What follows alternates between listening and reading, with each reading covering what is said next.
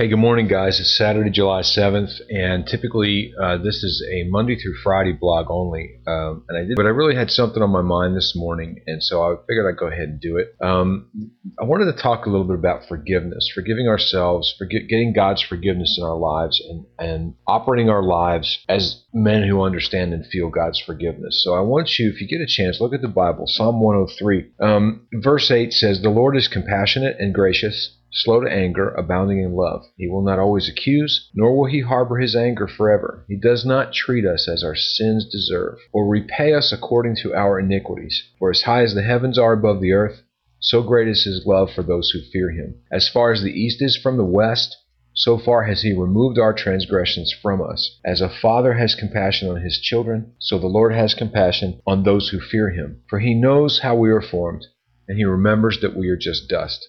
If you jump down to verse 17, it says, But from everlasting to everlasting the Lord's love is with those who fear him, and his righteousness with his children's children, with those who keep the, his commandments and remember to obey his precepts. I find a lot of comfort there. I find a lot of comfort in knowing that God remembers that I am made from a handful of dirt. That's how he created Adam. He remembers that we're men and women. He remembers that we're human and that we we have failings. He takes into consideration how human we are and how difficult it is to function sometimes as human beings. And so I I, I want to talk to you more about forgiveness and forgiving yourself. Um, if listen, if God says right there that He does not hold our sins and our shortcomings and our iniquities against us, but He has compassion on us the way we do our own children, think to yourself, listen, if you found this podcast and you found this blog, there's a reason. Most of the guys you know, I have a web tracker on this blog site, and you know, don't worry, I don't know who you are unless you tell me. I just know who visits, how many visits I get in the course of a day. But one of the things it tells me is the keywords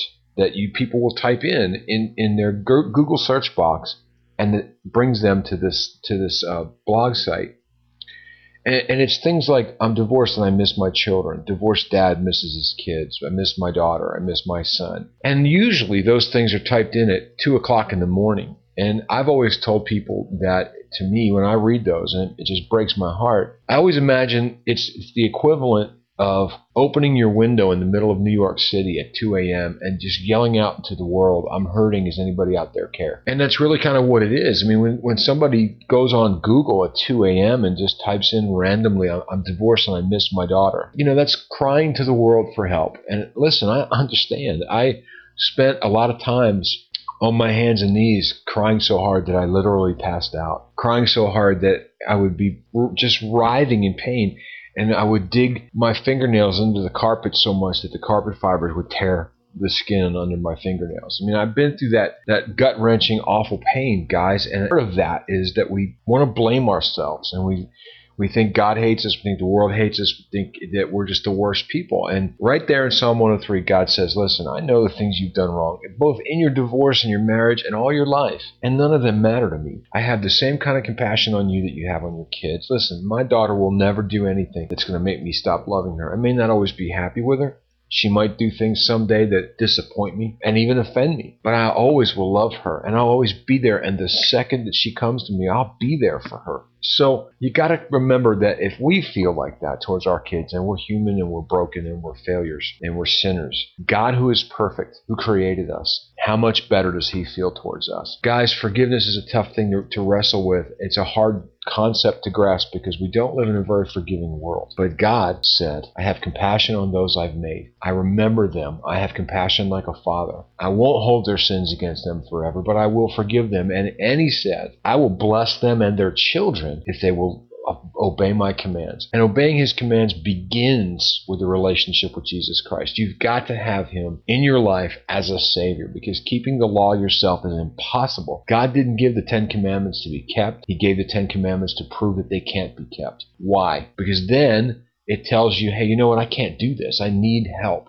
Help in the form of Jesus Christ. That's why he came.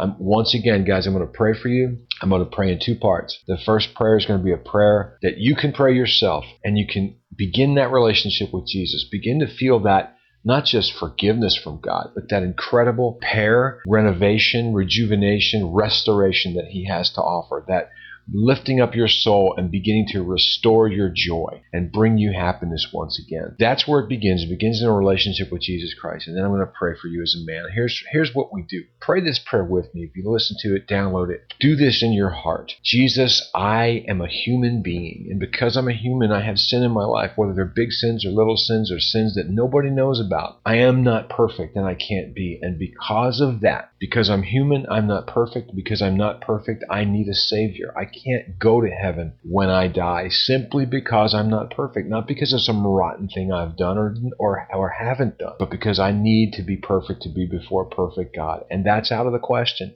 I need a Savior. And I understand that when you went to the cross, you did that for me. It should have been me. You offered yourself. You said, I'll stand up and pay the check. You did it, and you said, Come to me, those who labor and are heavy laden, and I will give you rest. It wasn't just about your death on the cross for my sin, it was about the life you offer to give me. You said, I come to have abundant life. I want it. Show yourself to me come into my heart and be my savior and, and develop that relationship with me, with you and your Father and your Holy Spirit. In Jesus' name, amen. Guys, if you prayed that, you're a brother in Christ now. You're part of the family. Something new has begun in you, and it's going to begin breeding in you a new human being. The Bible says, that if any man be in Christ, he's a new creature. He's a brand new creation. I'm going to pray for you now. We're going to go. Father God, thank you for guys that tune in, Christian brothers that are already believers in Jesus and maybe somebody that just prayed that prayer for the first time. God, save men and women that listen to this.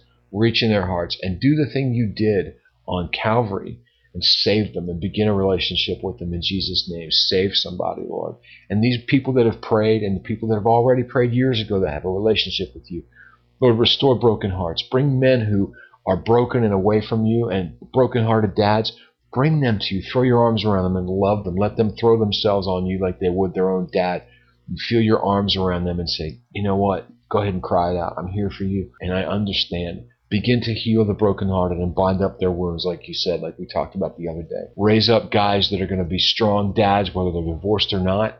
Put the hearts of the fathers back towards their children. God, restore joy in the men whose hearts are broken, who need you, who cry those tears in the middle of the night, walk past those empty bedrooms when their kids aren't there, whose hearts are broken. You are the healer of broken hearts. We thank you for that.